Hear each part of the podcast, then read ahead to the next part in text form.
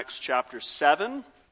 And we're reading uh, verses 1 through 53. This is a quite a long passage compared to what we tend to read, uh, but we know that the reading of Scripture is very profitable for us, so this is not time wasted by any means. And let us give our attention, our full attention, to what Stephen proclaims in this message. Let us hear now God's word from Acts 7. Then the high priest said, Are these things so? And he said, Brethren and fathers, listen. The God of glory appeared to our father Abraham when he was in Mesopotamia before he dwelt in Haran, and said to him, Get out of your country and from your relatives and come to a land that I will show you.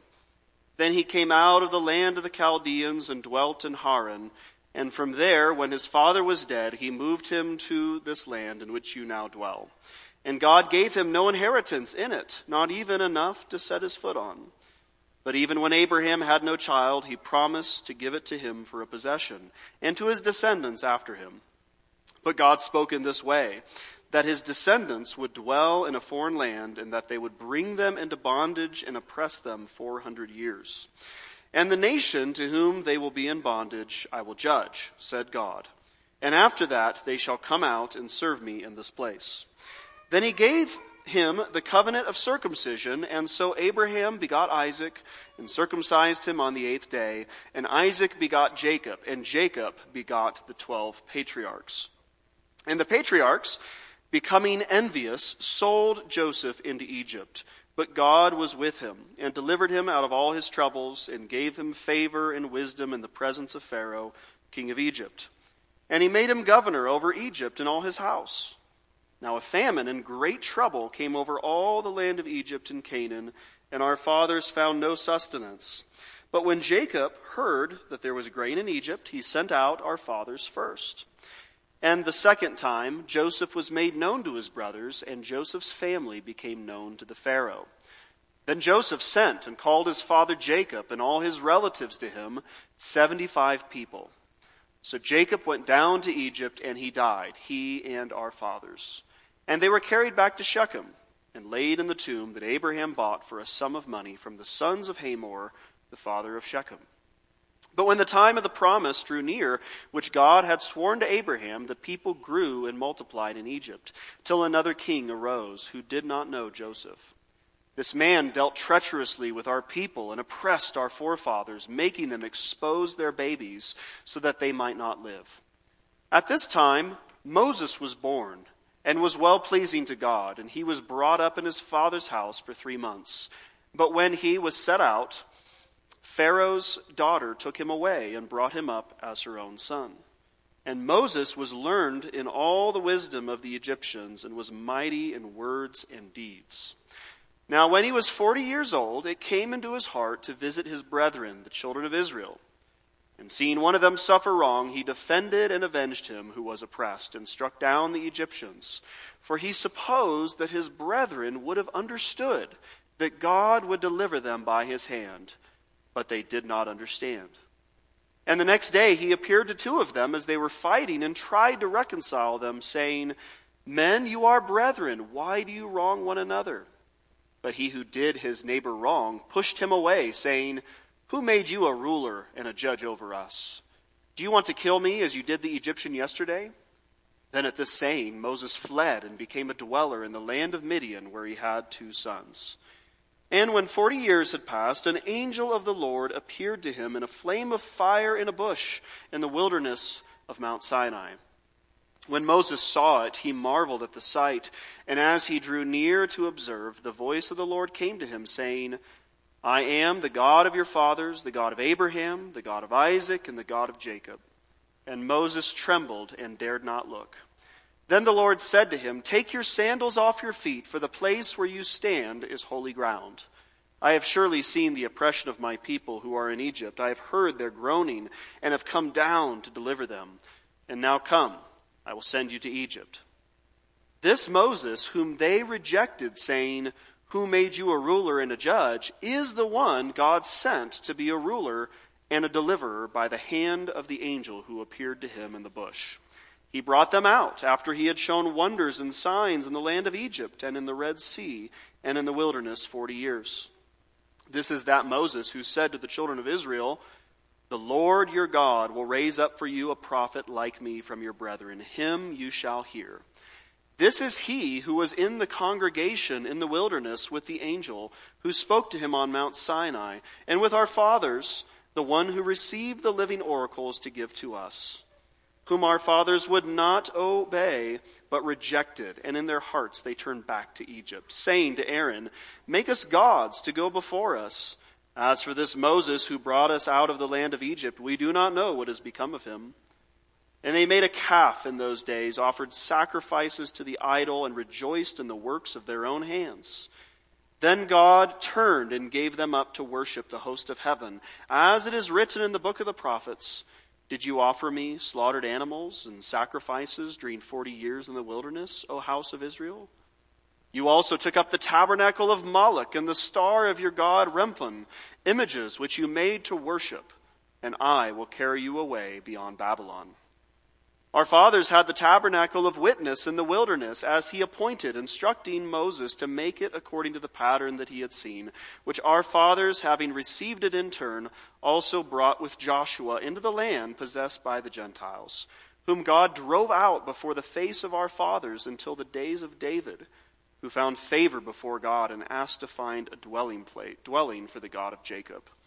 But Solomon built him a house. However, the Most High does not dwell in temples made with hands. As the prophet says, Heaven is my throne and earth is my footstool. What house will you build for me, says the Lord, or what is the place of my rest? Has my hand not made all these things? You stiff necked and uncircumcised in heart and ears, you always resist the Holy Spirit as your fathers did. So do you. Which of the prophets did your fathers not persecute?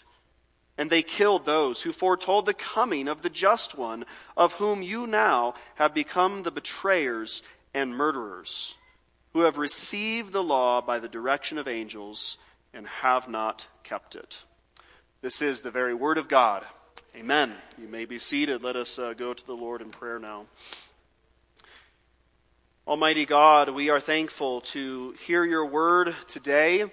And we ask that this message preached long ago would then uh, now come and would preach to us. It would proclaim a word in season, a word that we need to hear, that our hearts would be open, our ears would be ready uh, to receive what you have for us, that we might not be those that are stiff necked, those that resist your Holy Spirit, but rather that good soil that receives your word and bears fruit. We pray in the name of Christ. Amen. Well, we continue today uh, learning about the short but powerful ministry of Stephen. And as far as uh, messages go in Acts, uh, the book of Acts, this one is the longest uh, by far. It exceeds any of the uh, messages of the apostles that are recorded in the book. And that tells us something. That tells us that this is a very important message in the book of Acts. There's a lot here for us. Now, as great as this message was, it was not received by its hearers. It's very sad when preachers preach and people don't receive the message. We, we pray for a reception of the message. And this was one of the most poorly received messages in history because they killed the preacher. If there's any sign of not receiving the message, it's when you kill the preacher. The irony of this was that they were doing the very thing that Stephen was rebuking them for uh, in the past. He says, You are like your fathers who resist the Holy Spirit, who reject his deliverers and his prophets. And then they killed another of the prophets of God that, that God had sent them, which is Stephen himself. Now, as we look at this message, it's a very long message, and there's no way that we can uh, parse every detail of the, the text. It's far too long for that. But the reason I did not want to break it up into separate sermons for us is because it's a whole. It's a whole message with a whole point. Uh, and there are certain repeated themes uh, in this sermon that we want to look for. And so we're going to highlight these themes by looking at certain key verses And then, having looked at the different themes that Stephen brings out, we're going to apply his application section because as he gets to the end of his message, he has very hard words for his hearers. And we need to consider ourselves in light of his severe rebuke that he brings to his hearers, that we may not be those like the generation that heard Stephen's message and rejected it. So let's look at the themes of this message. The three themes that I'm going to highlight are these. The theme number one is that God's people had a long history of rejecting God's deliverers and turning to idols. It was not a good history. They continued to do this over and over again. The second theme is that God's presence is not limited to the temple in Jerusalem. This is relevant because of the charges that were brought against Stephen, that he was against the temple and against the law. And the third theme is that Moses had predicted a prophet like Moses that would arise, which of course is Jesus, our Savior. That was Stephen's point. And I wonder if he would have preached more to them if he hadn't been killed in the process, because he didn't even get to name Jesus yet in the message. And yet, that, of course, is the point. So, those will be the three themes that we're going to look at. But I also want to give you just a few observations first on the shape of this message. What is this message like? The first observation I would offer on the nature of the sermon is that it is a biblical message. That should be clear in terms of the content of it. Stephen's preaching is based upon an exposition of the Word of God and then applying that to his hearers. And of course, this is the pattern of the apostles' preaching. They, they preach the Word of God. They, they're, they're de- declaring what God's Word had already said. And in the case of the apostles, they're bringing that new covenant revelation to God's people. But their messages were always fundamentally biblical messages. They're based upon the Word of God. And so also we model our preaching after that form. We preach God's Word, we exposit it, we apply it to our hearers. The second observation is that Stephen's message is a history message. A lot of history in this uh, message. You might wonder, why did these people need to hear this history once again? I mean, don't, don't the uh, leaders of Israel, as well as pretty much every layperson in Israel, don't they know this history? This is like standard stuff. This is what every child in Israel would have been taught about Abraham and Isaac and Jacob and Egypt and Moses. Well, I think Stephen is preaching a history message because they haven't grasped the implications of their history. That is sometimes the case for us. We might know facts about history, we, might know facts about the Bible's history, but we don't get what that history is teaching us. And so it was for Stephen's hearers. They were not taking into account how much like how much like they were that previous generation. Stephen's hearers were afflicted with the same bad spiritual condition of rejecting God's words, rejecting God's prophets. This was history they needed to pay attention to. And, and for us as well, brothers and sisters, we need to know our history.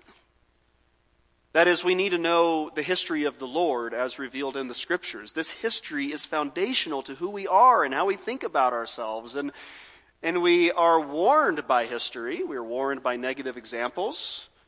And then we're also strengthened by positive examples in biblical history of men, of, men and women of faith and, and men and women of love and how they followed their God.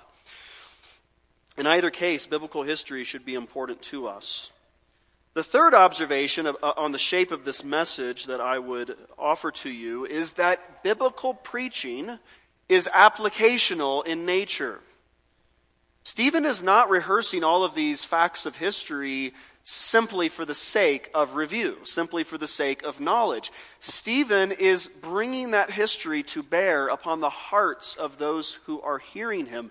And so, whenever we bring forth the Word of God, we are not content to simply tell you what it says, but we want to bring it to you. We want it to penetrate your heart. We want it to cut uh, and divide uh, soul and spirit, joint and marrow, as that word is intended to do. Uh, the word is meant to be applied to us. So we'll, we'll think, think, about those uh, patterns as we look at the themes now in Stephen's message. So let's uh, next look at the first theme of Stephen's message this, this very sad, uh, checkered history of God's people. They had a very bad pattern and precedent. Time and time again, they had rejected those deliverers that God sent them. He would send these people, and they might receive these deliverers for a time, but then in the process, they'd push back on them, they would reject them. And so often as they did that, they would then turn to idols. Uh, and we see this with the history of the prophets, for example. He doesn't mention Elijah as much, but Elijah is a good example of a man of God who is sent to declare God's truth, uh, to turn Israel back to the Lord, and yet there's a rejection and a turning to idolatry. Now, the figures that Stephen highlights are particularly two. The, the two that are rejected are Joseph and Moses. Now, Joseph doesn't get a lot of attention, but you'll notice that that is the first figure in biblical history that the, the patriarchs, the fathers, reject, at least temporarily. They're not very kind to Joseph, even though Joseph is a prophet of sorts. He's revealing the future and through his dreams, and they didn't like that. And look at Acts 7, verses 9 through 10. He says, The patriarchs, becoming envious, sold Joseph into Egypt. But God was with him and delivered him out of all his troubles and gave him favor and wisdom in the presence of Pharaoh, king of Egypt. Now it's noteworthy that Stephen begins here because it was out of envy, we are told, that the people rejected Christ. It was out of envy that they delivered him over to be crucified. They rejected their deliverer, and Joseph here was rejected by his brethren. Course, God had a purpose in that. God's going to send him to Egypt, and that's going to be part of God's redemptive plan. But they, they did reject Joseph, whom they would eventually have to respect as somebody that God had set up as a deliverer through the famine.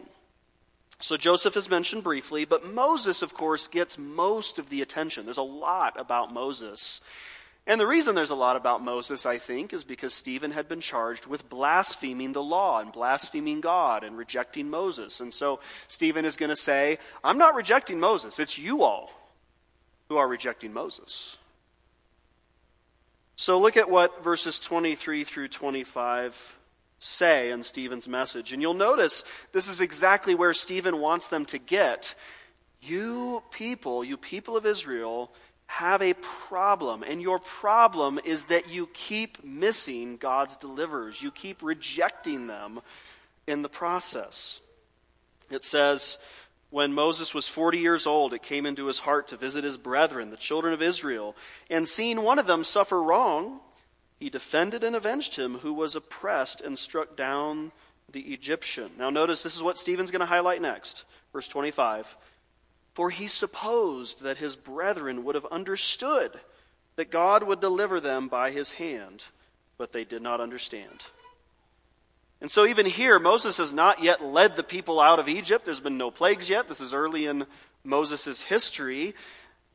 But Stephen is saying that Moses thought they would grasp that he was the appointed deliverer, but they weren't impressed by him at all, right? They said, Who, who are you? We're not going to listen to you.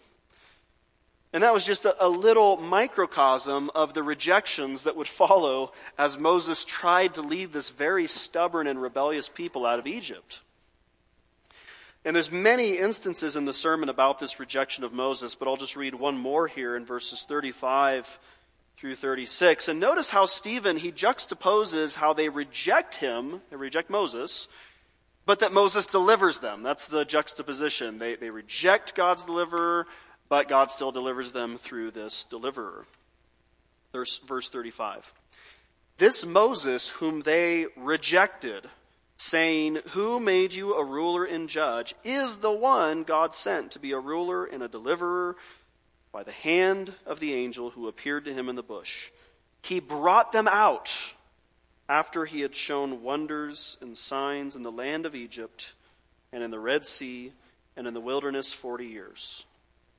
Now, this was standard history for the, the rulers and for all the people of Israel, they would have said probably to Stephen, Yeah, I know that, Stephen. Yes, I remember that event. I know how they rejected Moses. Yes, I know how they made a golden calf. What's the point, Stephen? Well, what do you think the point is? The, the implication is if your forefathers had such a problem with receiving God's deliverers and rejecting them and turning to idolatry, is it possible that you have done so again? That's the implication. If you'd rejected Moses, whom you seem to respect so much, if your forefathers rejected Moses, is it possible that you have rejected the one Moses talked about was coming? And of course, the answer was that's exactly what they were doing. Not only did they reject God's deliverers and reject God's prophets, but they then turn to idols. And that's what happens if you reject God's salvation and God's truth. What's left for you? There's nothing left for you except to worship false gods, false religions, false worldviews. And that's what Stephen highlights in verse 41. He, he re- reminds them of the very painful moment in Old Testament history where, in the process of redemption, at the foot of Mount Sinai, when the covenant of God is being delivered, they're turning to idols. Think about like the worst time to turn to idolatry is when God is telling you from the mountain, You shall have no other gods before me. What a revelation that is of the human heart. So they had turned to these idols. They had made the golden calf, which they claimed was a representation of the God who had delivered them from Egypt, but was nevertheless a, a, heinous violation of God's law and a, an idol for sure. And this problem, as we, as we look at this spiritual problem, rejecting God's deliverers, rejecting God's prophets, turning to idols, do you think that this heart problem that we see in Stephen's hearers is a reality that faces people today. Is this still a problem? I believe Old Testament history is just reflecting the heart problem that is perpetual in nature. Every generation of human history reveals this same pattern. If you do not receive God's salvation, if you do not receive His Word, which reveals His salvation, you will turn to idols. It's inevitable. There's no other option for you. You were made to be a, a dependent worshiper, and you will worship something, even if you worship yourself. Learning this about the human heart is very important for us because if we know this about the human heart, that will help us not to have too high an estimation of our heart's purity. This is, I think, what the people of Stephen's day had missed, what his hearers did not grasp. They, they believed, I think, that their hearts were pure of idolatry. I think they, they prided themselves on their respect for the law of God, right? They, they were those that revered the law of Moses. Who of all people would struggle with idolatry? They, they would think we are those that are the most purified from these issues. But, brothers and sisters, they were not free of idolatry. What was it that caused them to reject the Messiah, the appointed deliverer that had been sent to them? Why did they reject Christ? Was it an intellectual problem? Did they struggle to put all of the puzzle pieces together? And if they had just received a little bit more teaching, they would have received it because it's, it's clear if they had had the right knowledge. I don't really think it was fundamentally an intellectual problem for them. I, they, these were smart people, especially the leaders of Israel. They were the most learned men of their day. They, they of all people, should have grasped the, the truth of the facts laid before them. I don't think it was a problem of evidence either, because the miracles of Christ and the preaching of Christ was well known throughout Israel. Many of these leaders had witnessed what Jesus had done. Sometimes they even acknowledged that he did miracles. They didn't always explain it away, but they still didn't receive him. Their problem, the reason that they rejected Christ, was not fundamentally an intellectual problem. It was not an issue of evidence. It was a heart issue. Jesus said in John 5, verse 44, that the reason that they could not believe, the reason that they were unable to believe the truth, was because they loved the glory that comes from man rather than the glory that comes from God. That was at least one of their heart issues. They, they loved the praise of men. They loved their own glory. They could not see the glory of God revealed in Jesus Christ because of their sin of idolatry within their hearts. And they envied Christ. They, they didn't like the fact that so many people ran after Jesus. I mean, if you love the praise of men and everybody's running after this other guy, what do you think of that other guy? You want him to be off the scene and, if necessary, murdered and killed. And so they had this idolatrous desire for the approval of men, for power. And Jesus said they were lovers of money as well. So we know that wealth was another heart idol that tugged upon them. And Jesus ran into all of this. Jesus was the antithesis to all that their hearts loved. And so naturally they would have to hate Christ. And to this present day, there are many who reject the Messiah because of the very same heart idolatries that these people had. They don't like Jesus, and they didn't like Stephen either, who preached Jesus, and that led to Stephen's death. You see the outcome of those idols that were controlling them. And so, as Stephen brought to bear this message and said, You remember how often the people of God turned to idols? And then he tells them that they're the stiff necked and uncircumcised in heart, resistant to the Holy Spirit. It doesn't go well because their hearts have not been softened to the truth of God's Word. And so, what do we learn from all of this? Well, what we learn is that we ought not to trust our own hearts, brothers and sisters.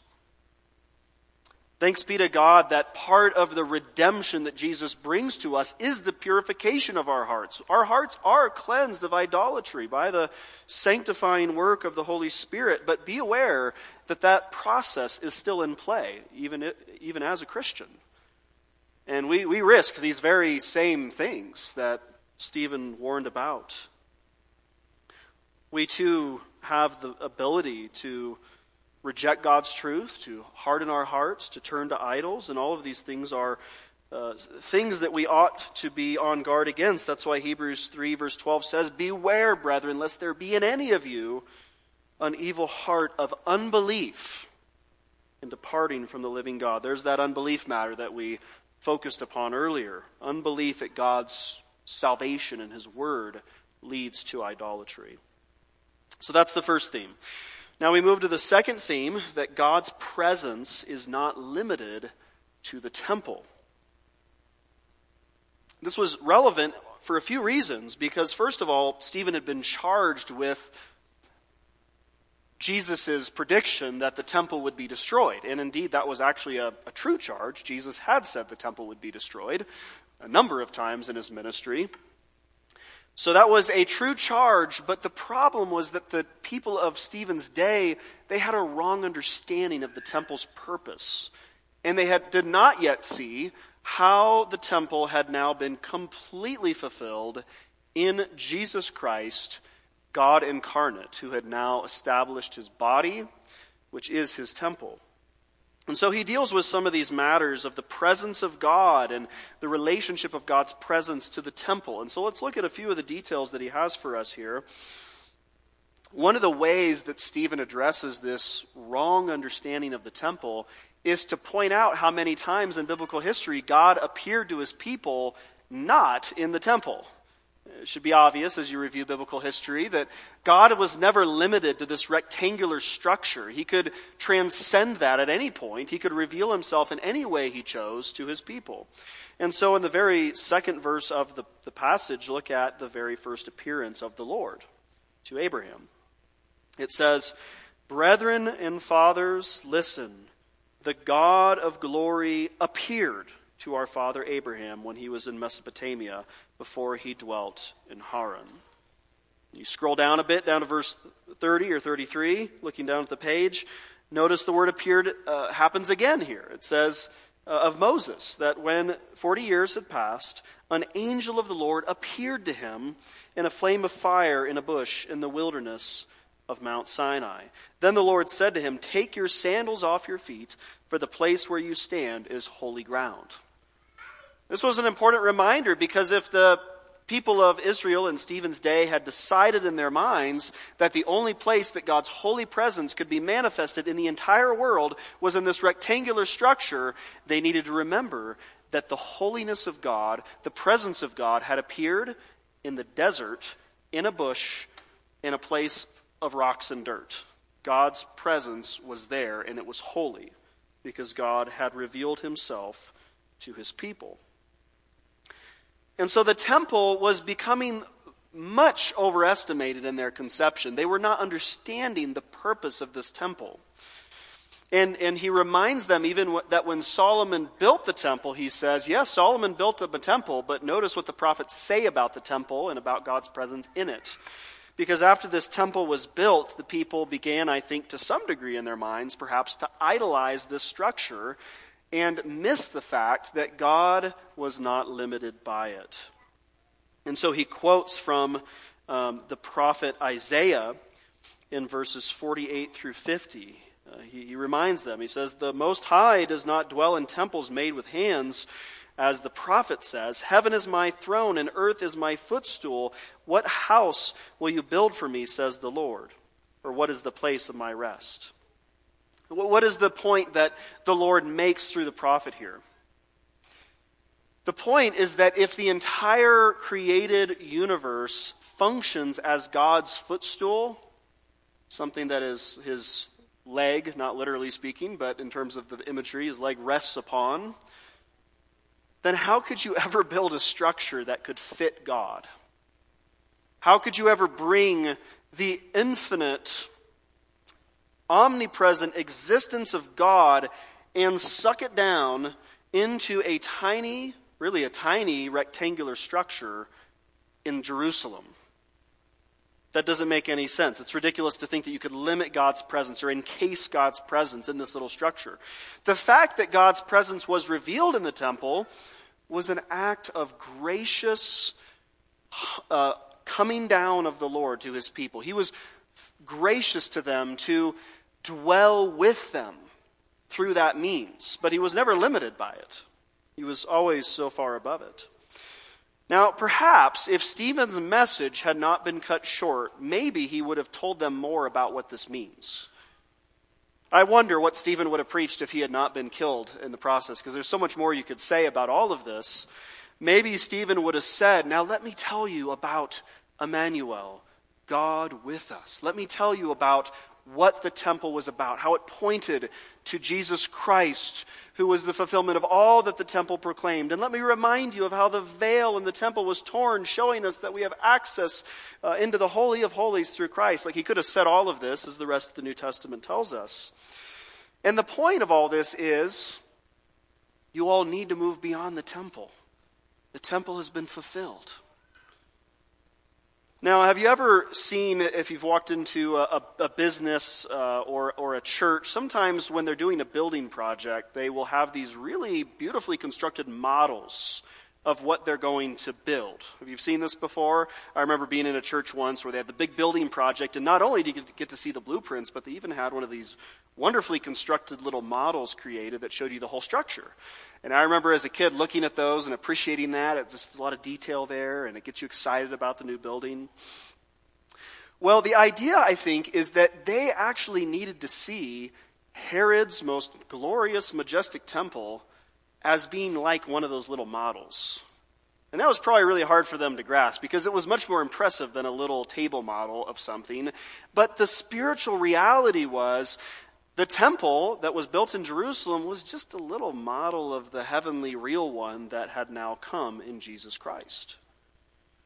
And so, if you were to build this great, majestic structure like a new church building, and everybody was just enamored with the model, but would not go into the actual building, you'd think you've missed it. The whole point of the model was to tell us about the real structure. Let's go enjoy the real structure.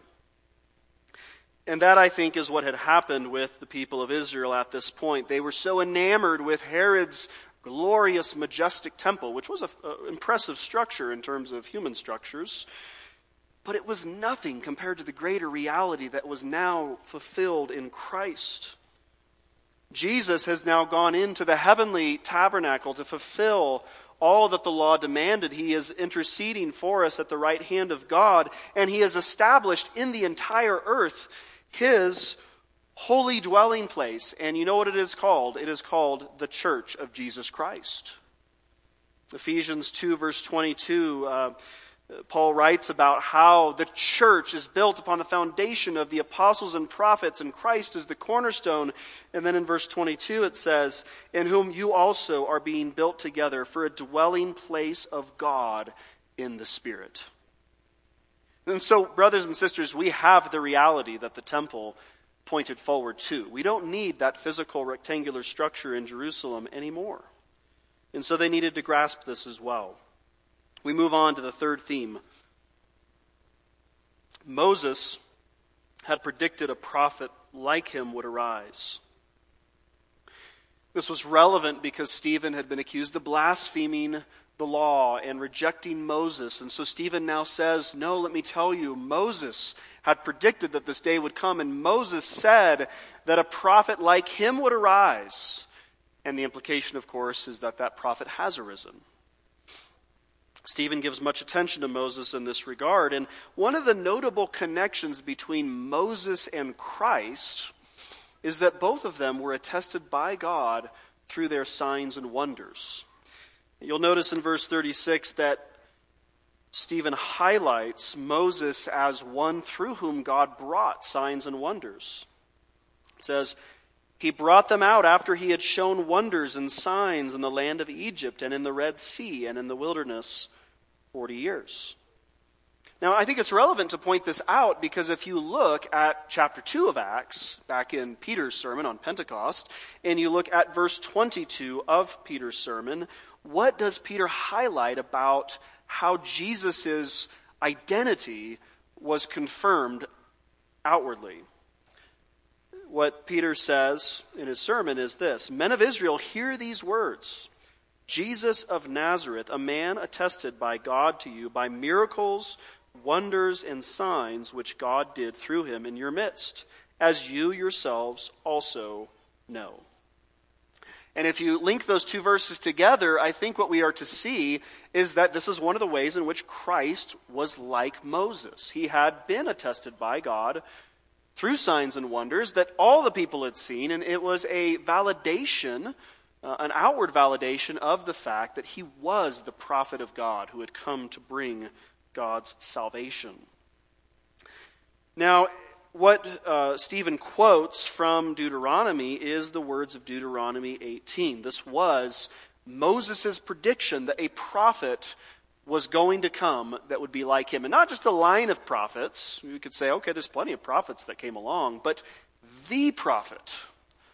Definite article, the prophet. And in fact, the, you remember the uh, Jewish leaders came to John, and, and I think they were asking about Deuteronomy 18. They said, Are you uh, Elijah? Or are you uh, the prophet? Are you that one that Moses had predicted? And John the Baptist said, No, but there's another one coming. So, what did verse 37 in our text say? He, he quotes Deuteronomy 18. This is that Moses who said to the children of Israel, The Lord your God will raise up for you a prophet like me from your brethren. Him you shall hear. Now, what was Moses' command? So, if you're thinking, what does it mean to be obedient to the law of Moses? That was one of the charges brought against Stephen, is that he was a, a violator of the law of Moses. But what Stephen is going to do, very uh, ingeniously, we might say, guided by the Spirit, is to actually tell Stephen's hearers, you are disobeying Moses. How are they disobeying Moses? Moses said, when that prophet comes, you will listen to him. And that's exactly what they had not done. This is the irony that, that Stephen is declaring. He says, You are the breakers of Moses' law because you are not listening to the prophet that Moses told you to listen to. And so, this is a very important consideration for us, brothers and sisters, that as we hear Stephen's message, as we consider the words of Moses, who is a true prophet of God, he has told us something.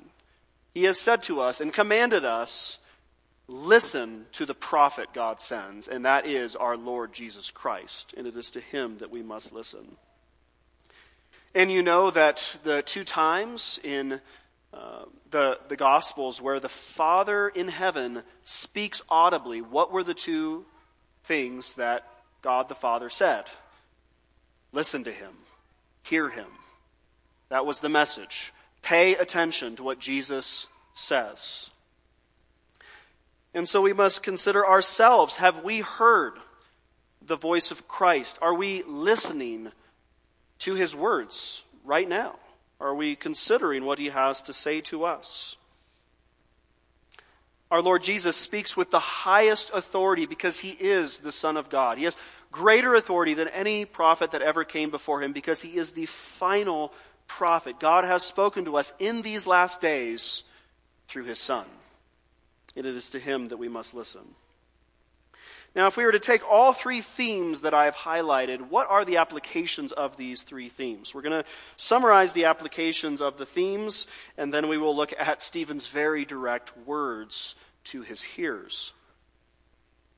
So let me summarize these for you. First, since God's people have this ongoing pattern of rejecting their deliverers, Stephen's hearers and we ourselves should consider are we rejecting God's deliverer again?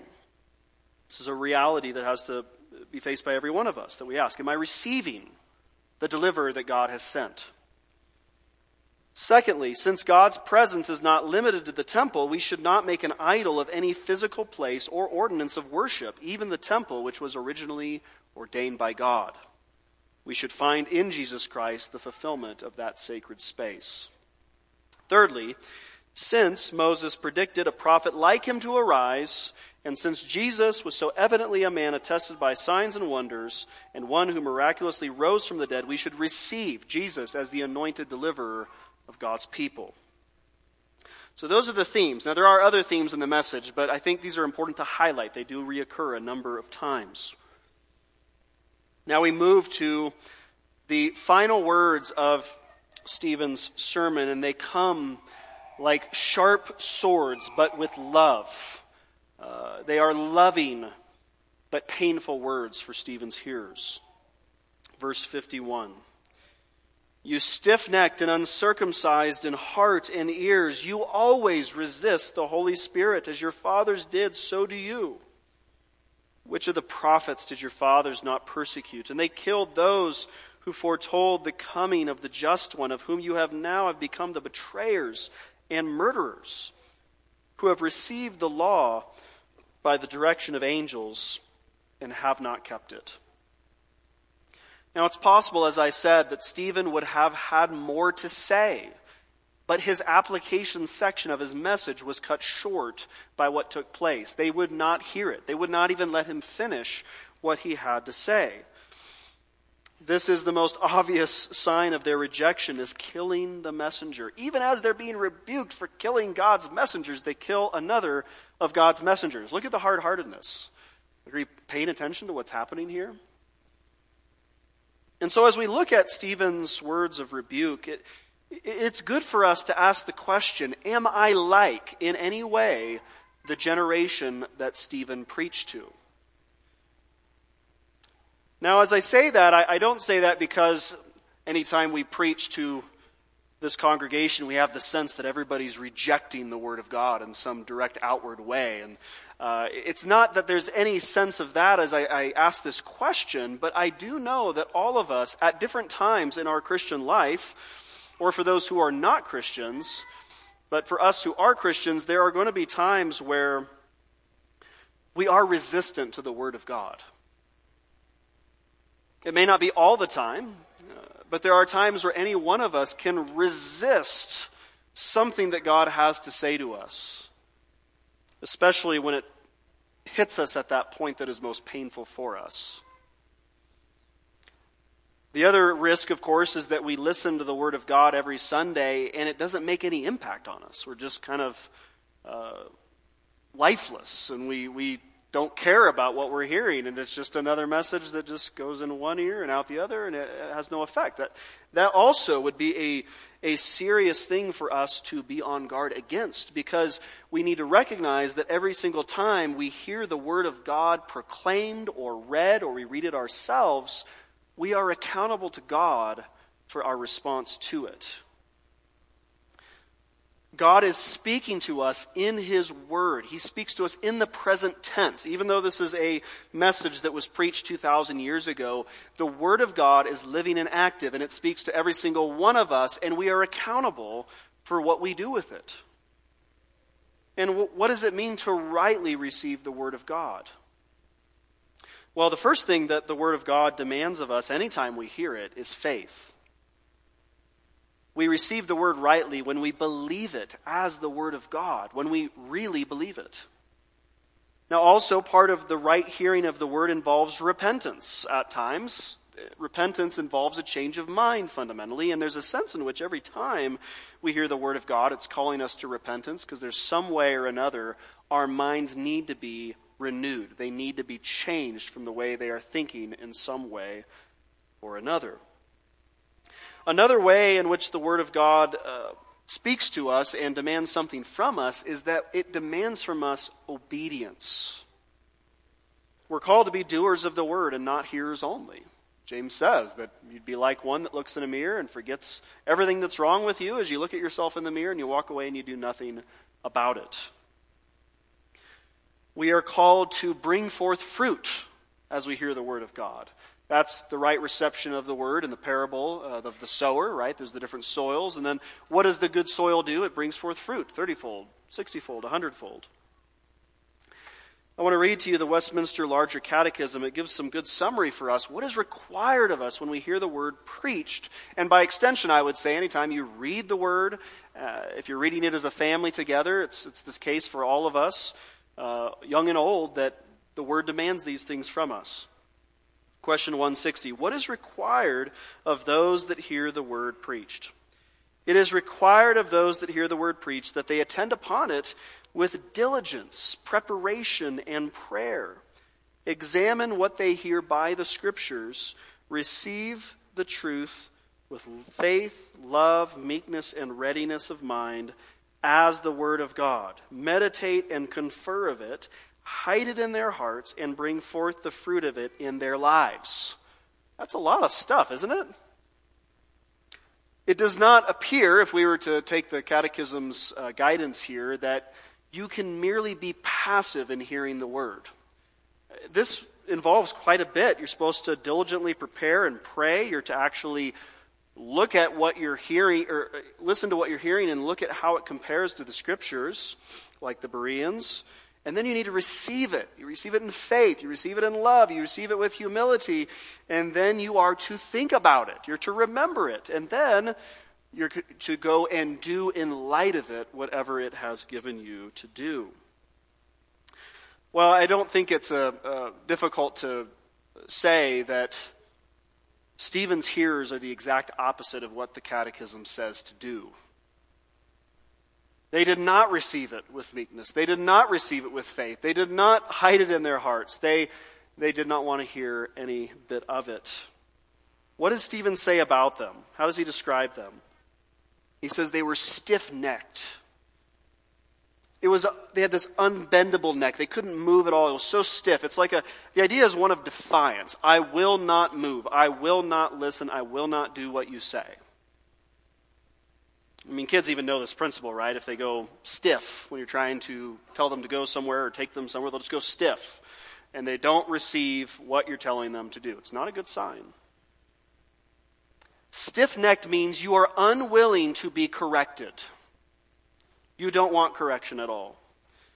He says they were uncircumcised in ears. Well, what's the significance of that? Well, that, of course, went back to the Old Testament descriptions of how circumcision was meant to be a sign of a cleansed heart. And it involved a humility now to walk in God's ways. So when he says you're uncircumcised in your ears, he's saying you're acting like unbelieving pagans as you hear the word of God. And that's not a good sign for God's people. They're not to be uncircumcised in the ear. And he says you're resistant to the Holy Spirit, that, that Spirit that was sent to convict the world of righteousness and sin and judgment. They are putting their hands up and saying, I want to have nothing to do with what the Holy Spirit is doing here. Even though the Holy Spirit has come not only to minister conviction, but also minister assurance when that word is received. So I want us to honestly and soberly consider about ourselves how much am I like Stephen's generation? Am I like Stephen's generation? May it not be so, but may we consider the ways in which we can be like this. Are you a correctable person? You can't claim to be a receiver and a willing hearer of God's word and resist that word. You can't be stiff necked. You can't be unwilling to be corrected because the, the word of God, Paul says in 2 Timothy 3, was given for rebuke and correction and training in righteousness. That is, the very purpose for which the scriptures are given is not only instruction, but also correction, rebuke. And so, part of faithful preaching and hearing is that we are constantly being corrected by the Word of God. And that is not something to be resisted, it's not something to be um, scared of. It is something to see as a great blessing that God has given us. As Proverbs 29 says, He who is often rebuked and hardens his neck will suddenly be destroyed, and that without remedy. That, that's the consequences of being stiff necked, is destruction. And so they had resisted the Holy Spirit as well. And, and we read in our scripture reading of how God's people had done this in the past. And, and in Isaiah 63, what the prophet is reminding God's people of is how God had so loved them. He had redeemed them. He had given them His Holy Spirit, but they rebelled and grieved the Spirit of God. Isaiah 63, verse 9, it speaks of God's love first. It says, in his love and in his pity, he redeemed them, and he bore them and carried them all the days of old. But they rebelled and grieved his Holy Spirit. So he turned himself against them as an enemy, and he fought against them. And you know that the, the language of grieving the Holy Spirit, it is applied as a potential risk for God's redeemed people in Ephesians. We don't read this simply as a, a, totally apostate people that never turn back to God. It is possible for God's redeemed people, any of us, to grieve the Holy Spirit that we have received as a seal of our redemption. God has mercifully redeemed us. He's granted us saving faith. He's called us out of darkness into light. He's given us His Holy Spirit as a down payment of the guarantee of our inheritance. And then we can resist and grieve the Holy Spirit by pushing back against all that God has called us to do, by not repenting, by not being correctable. Let us remember that the Holy Spirit comes to dwell in and among God's people to bring forth the fruit of true holiness within us. The Spirit comes to teach and to illuminate and to make us holy. And so when we say, I don't want your teaching, I don't want to grow, I want to have nothing to do with what you have to say to me, Lord, that is grievous to the Holy Spirit of God. And so, all of this, as we, we think about the application, we, we need to remember these themes that Stephen has proclaimed. They're very basic and important gospel themes. And we need to also remember Stephen's rebuke. And as we bring that word to bear upon ourselves, we ask, Lord, give me a humble heart. Teach me, Lord. Make me not to be one that is stiff necked, one that resists at any point the, the correcting counsels of your word, but one who receives all that the Word of God has to say. And, and above all, that we would never reject or we would never slight the deliverer that God has given us. We can do this when we slight the work of Christ. I don't think that we always do this very openly. I, am not, I haven't been in many contexts of discussion and, and uh, amongst our families where I, I hear people say, I just don't think Jesus is that great of a Savior. I mean, I, I don't hear people say that usually. That's not usually how this slighting happens. But how does it come out? It comes out by our unbelief that Christ really can save us. Maybe we don't say it. Maybe we don't say, I just don't believe that Jesus really is that great of a Savior, but we, we doubt the promises of God. We doubt that God can or will help us. We perhaps doubt the love of God for us as revealed in the gospel. There's a variety of ways, I think, in which this slighting or rejecting of God's deliverer can come about. And may it not be so. May we exalt Christ in our thinking and in our words, in our, in our belief. Uh, and may we take into account all that Stephen has said to us today. And so, Stephen has told us that Jesus is God's anointed deliverer for us. Jesus is God with us, and Jesus is the ultimate, the final prophet who is speaking God's truth to us. And so may it be that we receive all that God has said of his Son this morning. Let us pray. Our God and Father, we do thank you for this word that uh, speaks to us and to our hearts. We ask, Lord, that you would correct any wrong thinking, any spiritual problems that reside within us that would cause us to in any way turn or in any way diminish what you have done for us. Uh, we ask, Lord, that you would teach us by your Spirit that we might receive this word and that it might bring forth fruit in our lives. We pray this in the name of Christ. Amen.